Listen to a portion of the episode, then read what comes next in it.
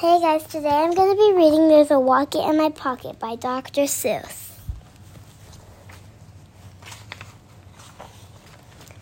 Did you ever have the feeling there's a basket in your basket?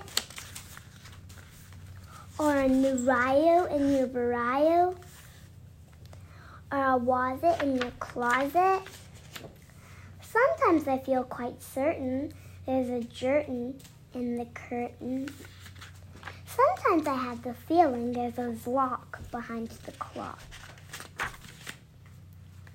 And that Zelf up on that shelf, I have talked to him myself.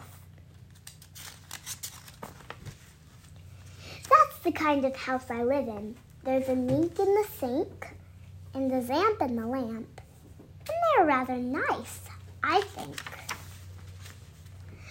Of them are very friendly, like the yacht in the pot, but there is that yottle in the bottle. Some are friendly, some are not. I like the Zabel on the table and the Jayer under the chair. But the Bofa on the sofa, well, I wish he wasn't there.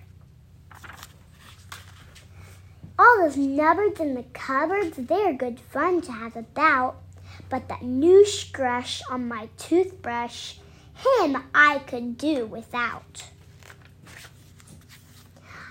The only one I'm really scared of is that bug under the rug. And that quimney up the chimney, I don't like him, not at all. And it makes me sort of nervous when the Zal scoots down the hall. But the yeps on the steps, they're great fun to have around. And so are many, many other friends that I have found.